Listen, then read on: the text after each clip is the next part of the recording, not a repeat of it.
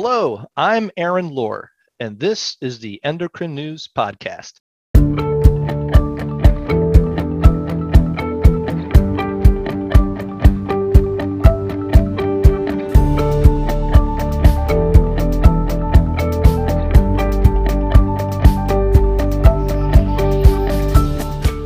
Today, we're going to be talking about type 1 diabetes, everything from diagnosis to treatment strategies, hypoglycemia, technology, and telehealth. Clearly, we have a lot to cover, and to help us do that are two renowned experts in the field who together co chair the Endocrine Society's 8th annual Endocrine Fellows Type 1 Diabetes Care and Management Program. Joining me are Dr. Irl Hirsch, Professor of Medicine and Diabetes Treatment and Teaching Chair at the University of Washington School of Medicine, and Davida Kruger, a certified nurse practitioner in diabetes for more than 30 years at the Henry Ford Health System in Detroit, Michigan. Thank you both for being here. Thanks for having me. Great us. to be here, Aaron. Yeah. Now, before we get started, I first want to thank those who supported this episode through an independent medical educational grant. So, a big thank you to Abbott Diabetes Care Incorporated, Dexcom Incorporated, Helmsley Charitable Trust, Insulet Corporation, Lilly USA, Medtronic Diabetes, and Tandem Diabetes Care. Thank you, everybody. Now, as I mentioned earlier, we have a lot of ground to cover. So, let's start with diagnosis. How does diagnosis of type 1 diabetes differ from type 2 diabetes? And can it be challenging to distinguish between the two? I think what strikes me about that question is can it be difficult to distinguish? So, for those of us that are working in the world of diabetes, we probably would say that we can look at things like blood glucoses, we can look at hemoglobin A1C, we can look at something called GAD antibodies. And if patients haven't started insulin, insulin levels, there are numerous tests. And of course, you go on your clinical gut instinct when you meet this patient if they're in diabetic ketoacidosis. So there's a number of things that we would do. And the one thing to keep in mind is that age is not something that you are concerned about because when I started in diabetes, and actually it's going to be 40 years, we would say you would think about someone who is overweight and you would think of somebody who had family history and sedentary. Those were the individuals who had type 2 diabetes, and you would think of the youngins that had type 1. And now we know that type 1 diabetes can be diagnosed at any age and it is misdiagnosed because what happens is somebody comes into the healthcare system, they have elevated blood sugars, they may not yet be into diabetic ketoacidosis, they're in their 40s, they're in their 50s, and the healthcare provider makes the assumption it's type 2 diabetes, and that's wrong. And that's where we get into a lot of difficulties. Irl? Yeah, so the JDRF estimates that 50% of type 1 diabetes is diagnosed in adulthood. The oldest person I ever had, and it was a classic presentation, was a 91 year old man back in the 1990s who was um, actually referred to me by Dr. Åke Lernmark, who was uh, very involved with the uh, research with the GAD antibody. But I think that there has been a real evolution as we look at the demographics and epidemiology of type 1 versus type 2. And while I often personally get frustrated when there are classic adults who come into our clinic who are diagnosed as type 2 and they're really type 1, I can tell you that there are many patients who come in, and even the experts can't tell, even when we have access to some research tools, genetic testing, we have antibody testing we can do. It's not always 100% clear. And I do want to point out that besides age and BMI, which are not the distinguishing features that they used to be, there really is occasionally overlap in insulin resistant patients who may or may not have a family history of type 1 or type 2 diabetes, who do have low levels of antibodies, who do make insulin for decades. We actually showed in a study that in patients diagnosed after the age of 18 years, that 40 years later, 23% are still making a bit of endogenous insulin, and that endogenous insulin protected them from hypoglycemia, but they still had type 1 diabetes. So it's important to appreciate that the adult onset type 1 diabetes is different than childhood onset type 1 diabetes. And I would remiss by saying that all not all type not all diabetes is type 1 or type 2. Um, besides looking at monogenic diabetes and the various modes that have been um, discovered, we have mitochondrial diabetes, we have lipodystrophic, diabetes, and maybe most interesting to me, there's a whole host of genetic mutations that we are now just discovering, which have been, these patients have been misclassified over the years. We are involved in a large study right now called Radiant, where we are trying to figure out these various genetic mutations. And please go ahead and Google Radiant if uh, you have a patient who you think may have an atypical form of diabetes you can't figure out. But I think the bottom line is it's not as simple as when Davida and I started in this world of diabetes. I think that's the bottom line. Exactly. Let me ask a quick follow up to that one. We talked about how important it is to try to get the classification correct. And these days it's more complex. There might be other, many, many options than there used to be. What are the potential drawbacks from having a misclassification? So if someone said this is type Yeah. two when actually it was type one. Well, some of the things we work with is that uh, the referrals we get are people who perhaps in primary care, they've been very frustrated not being able to control the diabetes on, say, oral agents or GLP 1 receptor agonists. And the diabetes, um, the patient is not well controlled, and they've tried all of that, even maybe put them on a basal kind of insulin. The patient's very concerned, or enough therapies to keep them out of DKA. And then they come to your doorstep, and the patient's very frustrated as well. Patient comes to your doorstep, and something clicks, and you're like, let me run some other tests so the fact that the patient from the get go is not getting the best care they can get, and their A1C is often not well controlled over that period of time. And, you know, we can talk about metabolic memory and how that plays into it, but really getting the patient the best care from the get go would be one of the things that I would say is of concern. You know, there's data that strongly supports getting people who truly are severely insulin resistant with an autoimmune etiology, which is type 1 diabetes, not only getting them on insulin, but getting them on basal bolus insulin as soon as possible. I think the best study comes from a study Davida was involved with at the time. It was a little before my time in the DCCT, looking at new onset people in their 20s and showing that the basal bolus insulin therapy with the better A1C, of course, preserved beta cell function. Because at the end of the day, that's what you want to do. And although there are all of these esoteric types of diabetes that I mentioned earlier, insulin usually is going to work, especially while you're trying to figure out what's going on. Now, having said that, there are occasional situations where insulin may not be the best answer. And the one that comes to mind is again another esoteric form of diabetes, mitochondrial diabetes, maternally inherited diabetes, and deafness. Whereas it turns out the thiazolidinedione pioglitazone is the best therapy for that. Now, that's like a board question for extra points. In the real world, seeing patients, insulin is usually going to be your best friend, especially while you're trying to figure out what's going on. I think that's uh, uh, absolutely positively true. I think the problem happens is that if you're not in an endocrine practice, chances are that's not going to happen. And that's where my concern is, is that for all the reasons you stated, including that we want to get that patient beta cell functions to relax and, and rest and to give them, you know, the best control we can give them for long-term best care. Now, we know not every individual with type 1 diabetes is going to require the same therapy. So, what do you take into consideration when individualizing treatment strategies? And how do new and emerging insulin and non insulin therapies shape that approach? People want you to write them a protocol for managing type 1 diabetes. While we can give you a big picture that, yeah, you, you want to make sure that the basal rate isn't overwhelming the boluses. And so it, it ends up being 50 50, or now we're probably saying 60 or 70% on the boluses versus the basal, but you really have to adapt it to the person sitting in front of you.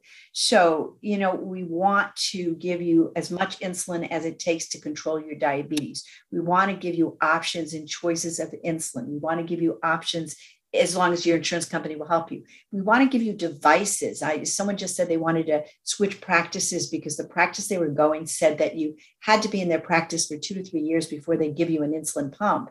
That to me makes no sense. Get to know your patient, put them on an insulin pump. So the fact that we have continuous glucose monitoring for every patient that has type 1 diabetes should be that we offer insulin pumps, that we offer other devices, that we use all of the best therapies, the newer therapies, and then you really do personalize it to the person sitting in front of you. They need diabetes education, they need medical and nutritional therapy. But at the end of the day, it's not like one size fits all. And you've got to get to know the patient and what the needs are of that individual patient and tweak it to their needs.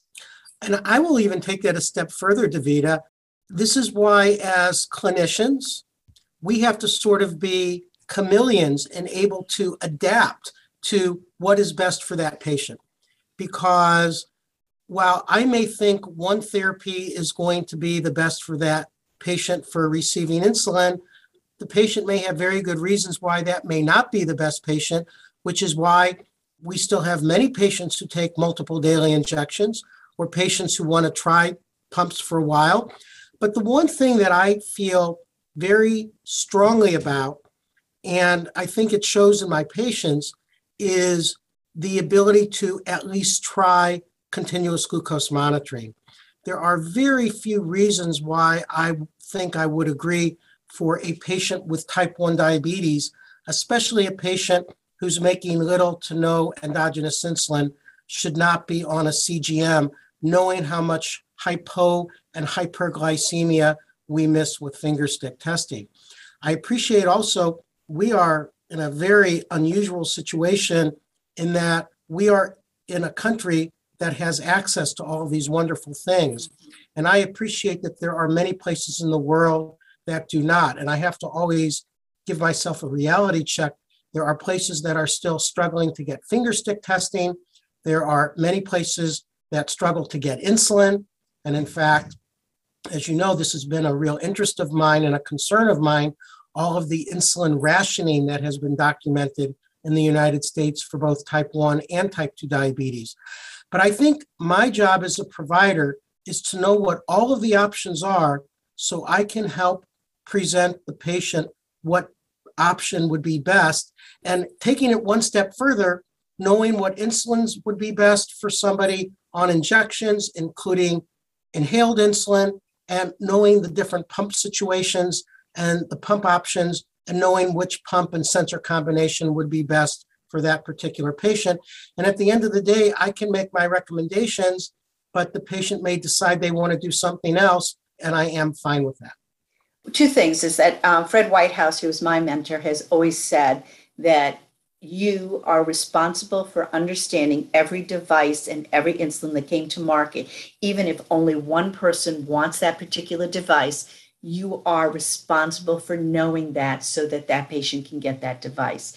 And then the other thing that kind of fries me is that patients will tell me that they didn't get choices. So that I do know, and you do know, that it is much easier if you picked one pump, one sensor, one insulin in your practice, but that would only work for you. It doesn't work for the needs of our patients. So, for those people listening to us today, I hope that they will go out and learn and provide every option available to their patients so that they can pick the product that meets the need of that patient. And I agree. I usually say to my patients, so here's a suggestion I would make, but at the end of the day, what is it you want to do? Or does that work for you? Even if I'm adjusting insulin, I might say, I would adjust that by two units. Is that comfortable for you? Because I want the buy in. And if it's not comfortable for the patient, they're not going to do it anyway.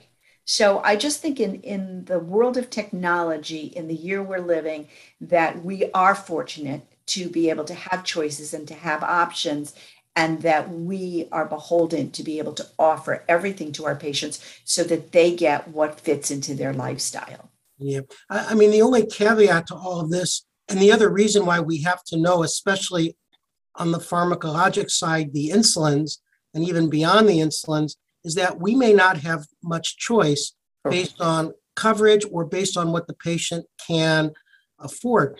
which is why in my insulin talk I do to the Endocrine Society Fellows Program every year, I go back and give the basics on NPH and regular insulin. I don't like using those insulins in individuals with type 1 diabetes, but there are occasional patients where we don't have much of a choice. Agree. And if someone's starting up a new practice, I truly recommend that they partner with their representatives on each of these devices who can also bring in small practices it can bring support even in our big practice they bring us so much support in terms of helping us with education if your institution will allow that so we've talked a lot about devices and technology and like you said there's a lot of options that are out there.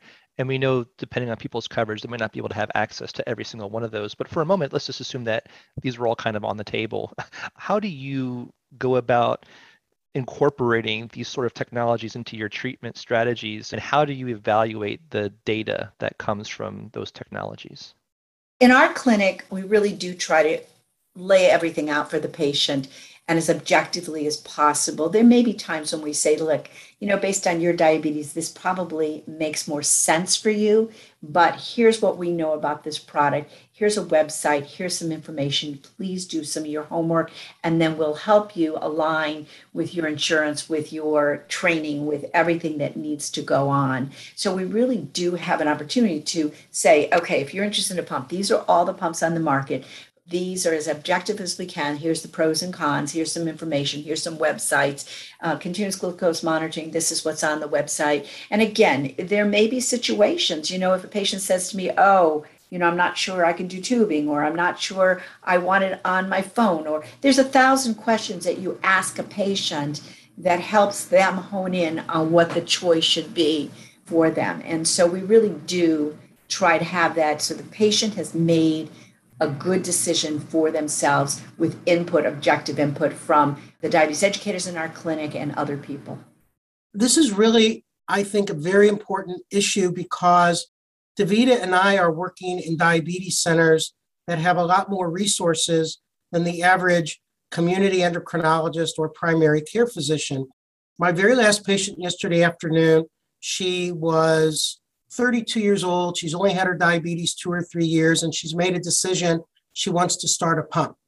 And she's done a little bit of her own homework, but she has lots and lots and lots of questions, and not questions that I had the time, and I spent a lot of time with her. I couldn't answer all of these questions.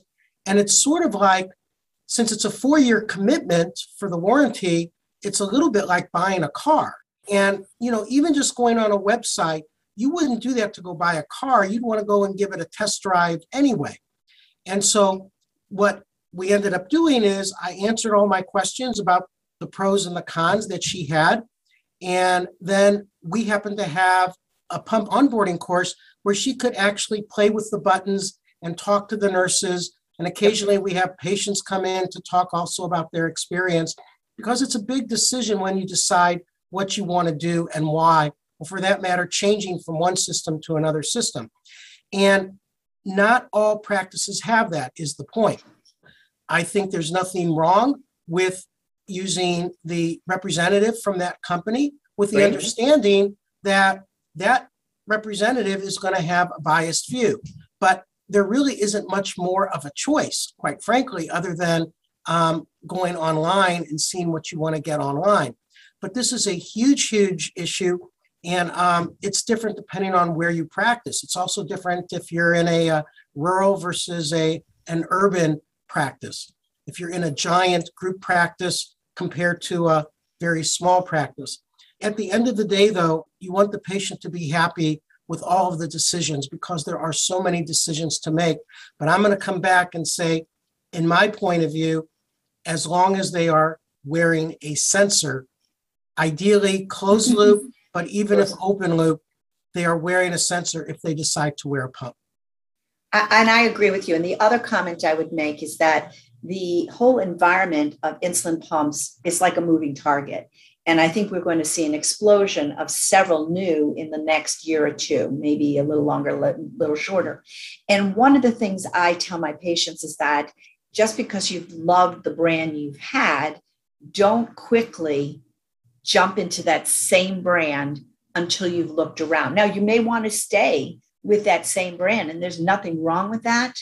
But I want you to understand what the new options may be and if that suits your needs now four or five years later because even though warranty is four years most insurance companies make the patient keep the pump for five years before they can get a new pump. And a lot has changed in technology. If you think about just like cars, but just like pumps, in five years, a lot can change. And so make sure you take the time to look and whether it's talking directly to the reps or we have the same thing in our clinic where it's, you know, they can come in and do the button pushing and touching and feeling, and we do answer questions. But make sure you're making commitment for four or five years that that's what you really want. I'm going to add one more caveat to that. I mean, I agree with everything Davida said, but what we know, and Davida and I have been in all of these hybrid closed loop trials together, we know what's coming on the market. We know what's been published or what's been presented, what we can talk about, and we know we're just waiting for FDA. But the point is, just because you're looking at a certain pump, brand X, it doesn't matter. We know that within the next three to six months, more likely than not, there is going to be an upgrade to that technology on the market. And so that also has to be taken into consideration if that new technology with that pump is enough of a reason to either stay with that company or go to that company if you're not on that company now or if you're on multiple injections. It's fascinating. And my concern is that the average clinician in practice can't keep up with all of this. It's too hard. The other point is the fact that all of these work differently and what the clinician has to do with all these pumps are a little different because they all work differently under the hood with their algorithms. And if I wasn't doing this and living this and breathing this and doing the studies with this, I'm not sure I would be very good with this Hmm. because there is so much. And then the one other comment I want to make about pumps, because I know there's other questions, is that when you prescribe a pump, it is your responsibility for making sure that somehow that patient gets quality education to use the pump. And if you don't have the staff like we have, we still use the trainer from that company. And so I prescribe pump X. That company comes in and does two different days and follow up more if needed. The patient should not be handed the pump and trained themselves. You should provide quality education to that patient. And you know, it makes me crazy when a patient comes in and they said, "Oh yeah, I got my pump a year ago. What was your training?" I didn't get any. And you know that happens Irl, all the time. I know YouTube, if that. Yeah, yeah. I know, I, I see it too. So maybe now we can tackle that analysis component. So now all these technologies are being used and you're seeing all these folks. How do you evaluate the data from those technologies? We started looking at data from glucose meters back in 1995. Now, that was a long time ago. And that made me very interested in all sorts of topics, including the impact of glucose variability, um, using glucose variability in the world of type 1 diabetes, since that's what we're talking about now, as a way for looking at risks for hypoglycemia, looking at endogenous insulin secretion as a very easy, quick, and very cheap way. And um, we are dependent on it. It is the download of whether it's the pump, the sensor, the hybrid closed loop, or even the meter. Now we're into smart pens. You have to see the data, which frankly, to me, is just ideal for the telemedicine visits. When Davida and I did our last in person Endocrine Society Fellows meeting, and Davida, I think, correct me if I'm wrong, I think we were in New Orleans. I believe so. And we had 90 fellows, 60 of them were adult internal medicine trained, the other were pediatric. And they were all looking for jobs or just recently accepted a job offer. It was in March of 2019. And the thing that was so surprising to me in March of 2019 is that, at least on the adult side, all 60 of these fellows said to me that when they were interviewing for jobs, when they were interviewing for a clinical position at an academic center like where Davida and I work, the downloads were critical and everybody had their native download, and that is how decisions were made. Whereas out in private practice, things were based more on discussion with the patient and hemoglobin A1C. And there was a, a real dichotomy in terms of how type 1 diabetes was managed based on where the care was. Now, it's not an all or none. There was obviously some academic practices that don't practice like Davida and I do, and some private practices that are really into the downloading. But that was what I heard over and over and over. And one of the things that I hope happened, one of the many silver linings that I hope happened from the pandemic is that more of our endocrinology colleagues are now looking at the CGM, the pump, and the smart pen data. I know a lot of practices started getting into it because they sort of had to for the telemedicine visits when everything was locked down. And so the data to me are absolutely critical to know exactly where you are going to change the insulin, no matter if a pump or a MDI patient, knowing where the insulin needs to be changed and using a hemoglobin A1C to make insulin adjustments in type 1 diabetes. I don't want to be too strong on this, but the word malpractice comes to mind because how can you make an insulin adjustment based on an A1C, not knowing anything about the glucose levels, and also knowing, as we published earlier this year, what a crude marker A1C is anyway of overall glucose control. And so that, and that's a whole other discussion. But I know that's how some practices do it. It's different for type 2 diabetes, where you're trying to make a decision if you need to add a drug or start insulin in somebody with type 2 diabetes. But in type 1 diabetes, you can't use A1C for insulin decisions, at least in my humble opinion. But I'd be curious what my colleague uh, Oh. Peter thinks. You absolutely not, because uh, it doesn't tell you if you've had low blood sugar or high blood sugar. It doesn't tell you anything. And I think uh, you're exactly right. Through the pandemic, we learned more. We were already doing uploadings and downloadings and looking at data. But what we learned during the pandemic, when we were doing so much telemedicine, is that people weren't necessarily connected to us. And so we spent the first three months during the um, lockdown, we were still going into the office, but we were calling patients and saying, okay, I can't see your data. And I got to see your data because if they walked into the clinic and handed me a pump or a sensor, I could do that. Now they weren't coming into my clinic. So we spent three months calling patients and hooking them up. And now, for the most part, our patients are connected to us remotely. And if you get a pump training, we actually put it on the shoulders of the pump trainers from each of the companies to make sure our patients know how to upload their pumps or they have the app so they get direct. And when we teach them how to use a CGM, we make sure they're connected so that if I'm doing telemedicine and I do one and a half days a week of telemedicine still, I can get into their data and say, oh, here's your stuff because I don't know how you exist. And I agree, it's CGM data that I'm looking for, although more and more as the pump stuff are integrated and become more sophisticated, I need that too, but I need one or the other to be able to manage their diabetes. I have no clue what's going on in your life if I can't see this data.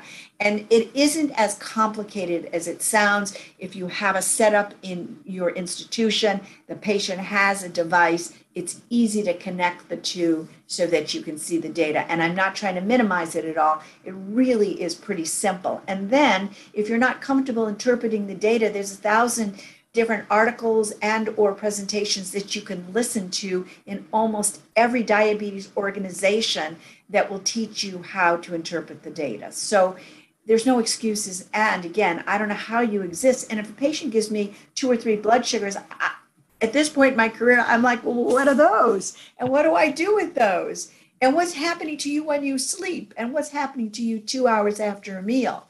So I think that we really need to be sure that everybody knows how to do this. And I know one of the other things, because now I know we're talking about type 1 diabetes, but because the primary care world is managing so much of type 2 diabetes, I know the companies are also working with them to explain how to use the data for CGM to access it. So hopefully it'll be a trickle down where those individuals will have better care and insulin will be started at the appropriate time and medications will be adjusted. But if you're going to see people with diabetes, you have to know what a CGM is. You, especially type 1, everybody deserves to have one. You need to know what it is, how to interpret the data, how to access the data, how to teach the patient what to do with the data. You just can't practice type 1 diabetes and not understand this. You just can't. Well, you can, but just not just wouldn't be just not as effective as we are. right on. There's two things that have come up in this conversation that I feel I have to ask you about. One, we're just talking about telemedicine. So obviously with the pandemic, so many are turning to telemedicine. What, what's your approach to delivering optimal care in a virtual environment?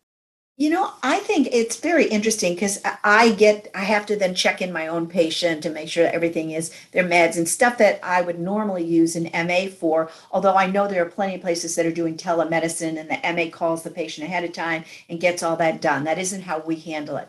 So I get 30 minute blocks for a return and 60 minutes for a new. So I really feel like I actually have more time than before because by the time the patient arrives and the patient is checked in and I get into the room. So now at the dot of the time I'm I'm there, the patient's there and as I said that we're trying to make sure ahead of time that I can access the data. So in terms of management, looking at data, uh, reviewing medications, uh, all that stuff, I think I'm actually have opportunities to spend more time with the patient than before. The things that I really am concerned about is that, you know, they can show me their sites, but I can't touch their sites. They can hold up their feet, but I can't get a pulse. And some of that you have to work in, in now in conjunction with the primary care provider who could do a foot exam if they're going in for something else. Or if I want a blood pressure and they don't have a blood pressure machine, I'm asking them to make sure they get it on any other visit they're going to see. So some of those things are harder to make sure that I get to manage the blood pressure. I can get my labs. I can get them to go see an eye exam. There are some things that make it harder. So what I say to my patients is, I'd like you to come in at least once a year so I can physically touch you, and the rest we can probably do. Telemedicine's not going to go away because patients are incredibly busy. They have lives. They've seen what it's not. They don't have to drive 30 40 minutes to see me. They don't have to park a car. They don't have to pay for parking. They don't have to come up in an elevator. They don't have to sit in a waiting room. And then when they're done with the visit they don't have to drive back to wherever. They can ask for 45 minutes in the middle of their work day and then at the end of the day they can still go home or take a visit. So it's not going away. We just need to figure out some of these things. And henry ford has come up with this kit that a patient can purchase, and they've done it very reasonable, that telemedicine gives me. If I were looking in ears, I could look in an ear, I can get a pulse, I can get a pulse ox, I can get a blood pressure. And so that's the next step I think that we'd like our patients to be able to do so that I could get those parameters. You know, the only thing to add is it's like anything, there are always pros and cons of everything we do. And in terms of the pros, one of the things that has been a lot of fun for me is looking at the patient's surroundings. Maybe I'm in their living room, their bedroom, their kitchen, and I get to see things. I get to see the dogs. I get to see how they really, and as somebody who's providing care for a chronic disease, that gives me knowledge that I wouldn't have otherwise. And, and people don't talk about that, but I, I think that's a huge plus if it's a situation where I can't get the data, I'm at a point now that I'm just rescheduling the appointment. Yeah. Because doing any visit, but especially a telemedicine visit, and not having the CGM or the pump data if somebody's wearing a hybrid closed loop pump, there's no reason for me to do it because Exactly. there's nothing else for me to do. Yeah. Um, the one thing I will say is I am concerned about especially people with long durations, in this case, type 1 diabetes, since that's what we're talking about. I worry about accuracy of blood pressures. I worry about, you know, knowing that there has been some retinopathy that has been missed, just like there has been some dental things that have been missed. It's not just diabetes. And I worry about that. The big one in the type 1 world, not the foot ulcers, although I've seen that. The big one is the blood pressure impact of having uncontrolled blood pressure for many, many months. Either the patient didn't know they had high blood pressure, or for that matter, low blood pressure. They're running around dizzy all the time because they're hypotensive. And believe it or not, there are people who either don't have a blood pressure cuff or they have an old one that's inaccurate. And I will just tell you, in my experience, I don't know if the data bears this out. This is my caveat, but I have become totally unimpressed with the wrist blood pressure cuffs. I, I ask everybody to go get an arm one. At least in people with diabetes, it's been a problem. And I was told by a pediatric endocrinologist when I was a medical student the most important part of the physical exam, and these are kids and teenagers, is the blood pressure. The blood pressure is so important. And at the very least, I'm hoping that, especially with my long term patients who've had their diabetes 20 to 60 years and plus, I want to make sure I have good blood pressure readings. My last question for today it came up earlier hypoglycemia, obviously a big concern for individuals with type 1 diabetes. I want to hear from you. What are your prevention and treatment strategies for this dangerous condition? One of the things I would say though is if you prescribe insulin, you need to prescribe a method to treat severe hypoglycemia. And we have three new ones to market. So we have the glucagon kits and we have other pre-filled and we have nasal so that if you're writing prescription for insulin and a family member needs to know what it is and how to use it and obviously the patient's going to be unconscious so there has to be something in between that we also do but we have to keep reminding ourselves to write that prescription. And sometimes the patient will say, Oh, I don't want to take it because I've never had to use it but their diabetes may change. I mean, the fact that we use CGM and we use integrated pumps, a lot of that will help us prevent hypoglycemia because as blood sugars go down, the insulin turns off. That doesn't mean the patient's never going to have hypoglycemia, doesn't mean they're never going to have an assisted low blood sugar. There's a lot of things. So we really do want to make sure that the patient knows how to identify hypoglycemia, things that may cause hypoglycemia, and oral treatments that they can administer themselves, as well as either nasal, injectable kinds of hypoglycemia. But I think it's all about making sure the patient knows what it is, uh, how to prevent it, and how to treat it. Like if you're going to drink alcohol, you have to eat. You can't just drink. If you're going to be more physically active, you may get the benefit of that activity for 24 hours. And so you may have issues with low blood sugars. All those things that we have to constantly talk about with people with diabetes um, and not stacking insulin.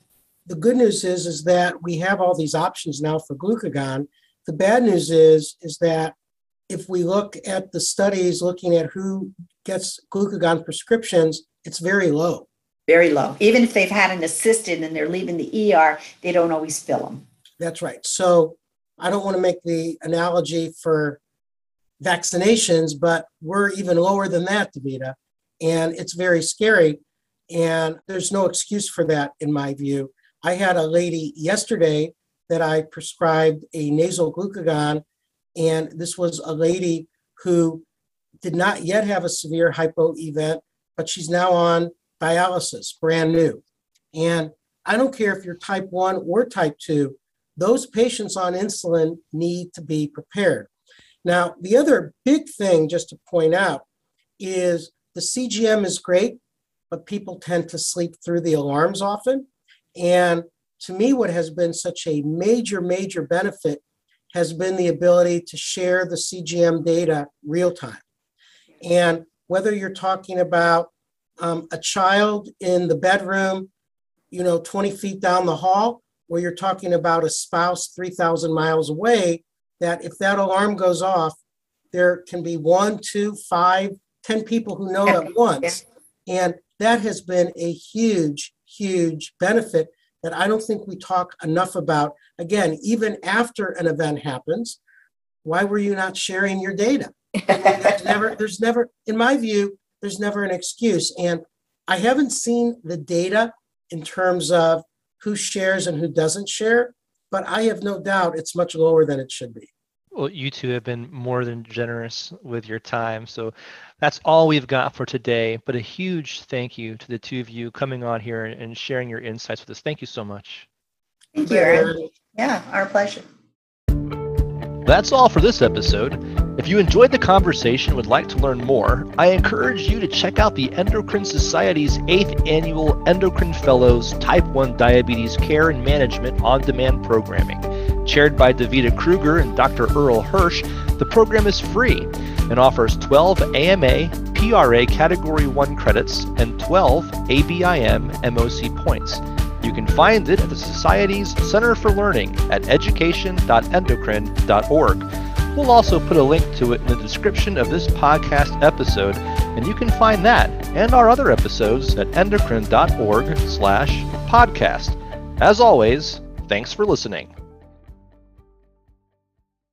Endocrine News podcasts are a free service of the Endocrine Society. To learn more or to become a member, visit the Society's website at www.endocrine.org.